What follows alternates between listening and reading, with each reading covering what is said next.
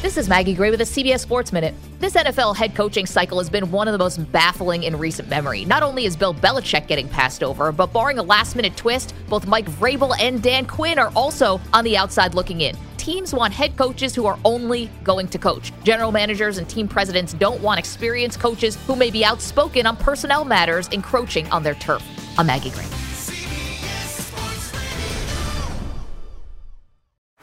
Baseball is in full swing. NBA playoffs are heating up, and your NFL team is gearing up for training camp. Listen to the latest on the teams you love here on the Audacy app. The biggest sports radio stations in the country, providing unrivaled local coverage of their teams, all in one place.